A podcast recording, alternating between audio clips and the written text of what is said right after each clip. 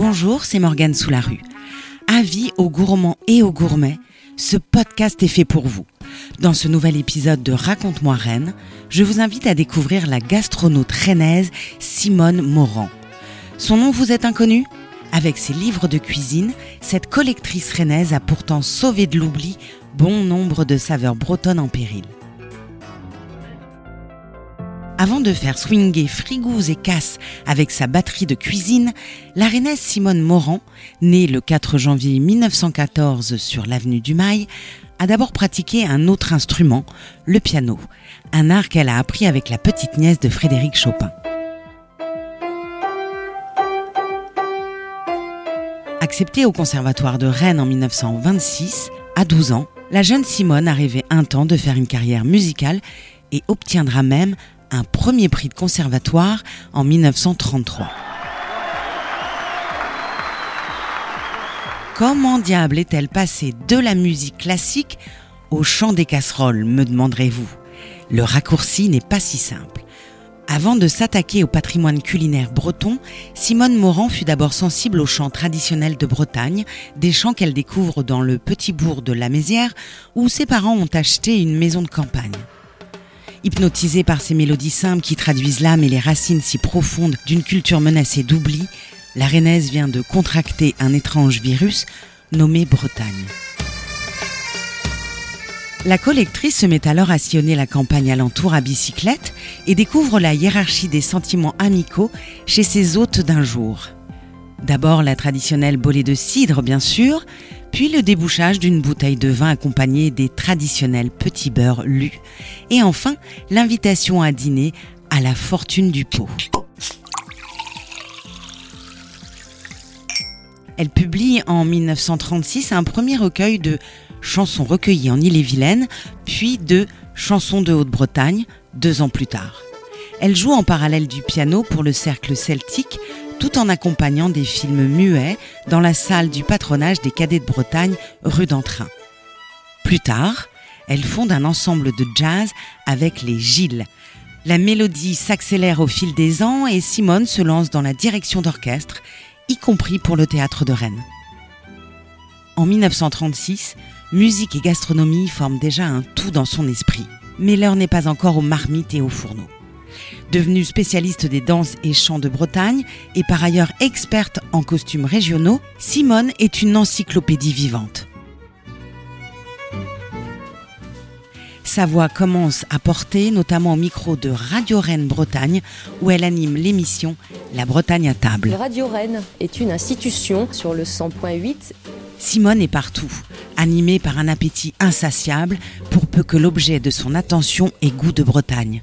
L'histoire régionale, les coutumes, les costumes, la danse, le chant, la musique. Au début des années 1950, elle ouvre à l'entrée de la rue Nantaise une galétrie. À la différence d'une crêperie, celle-ci n'est pas un restaurant mais un lieu de vente à emporter.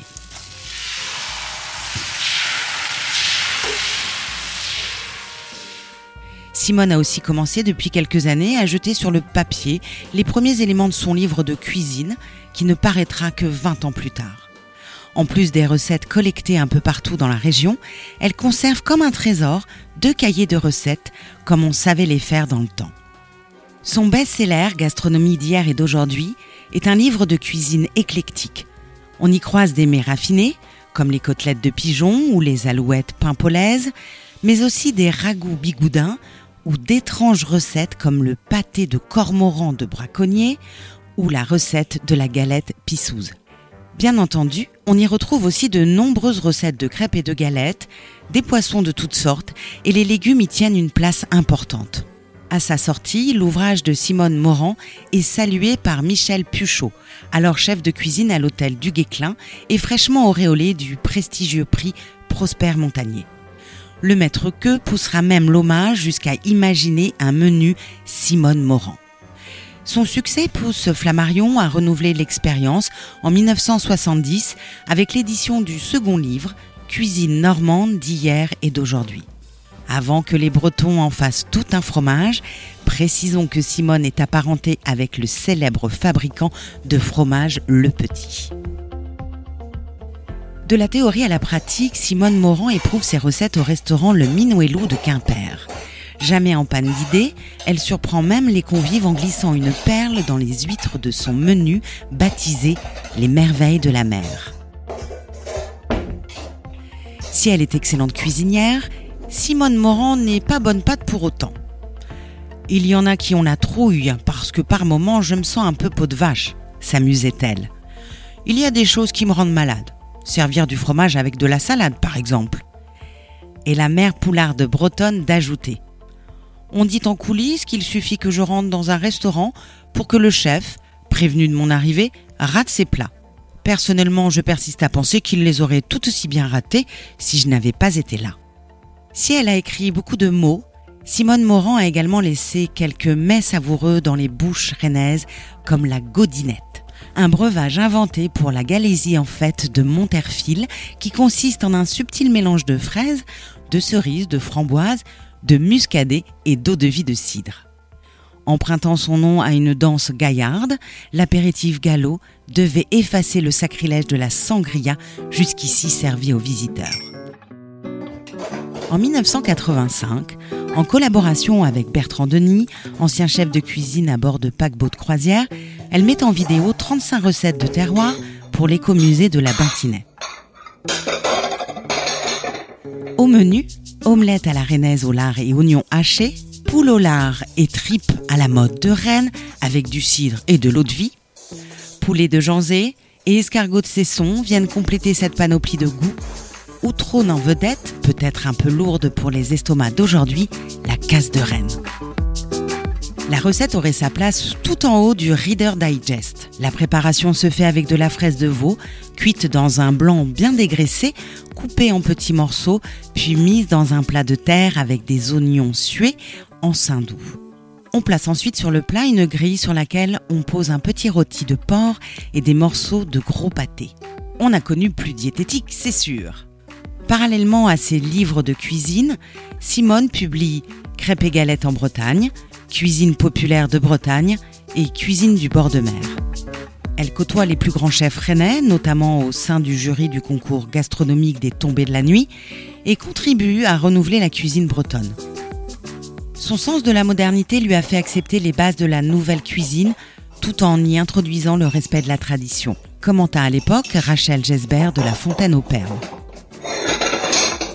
Outre la casse du siècle, quels sont ses mets d'armes ?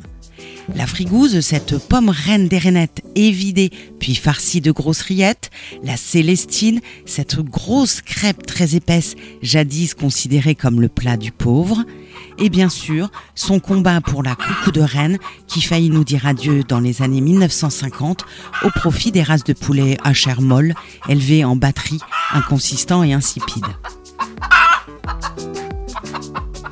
Son ultime regret ?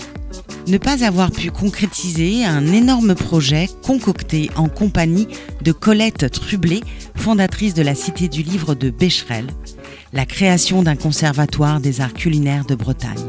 La cuisine sans conservatoire, il est vrai que c'est moins bon. Simone Morand, une femme de goût, un récit écrit par Jean-Baptiste Gandon. C'était Morgane Sous la Rue, je vous dis à bientôt pour un nouvel épisode de Raconte-moi Rennes, votre série de podcasts sur l'histoire de notre ville.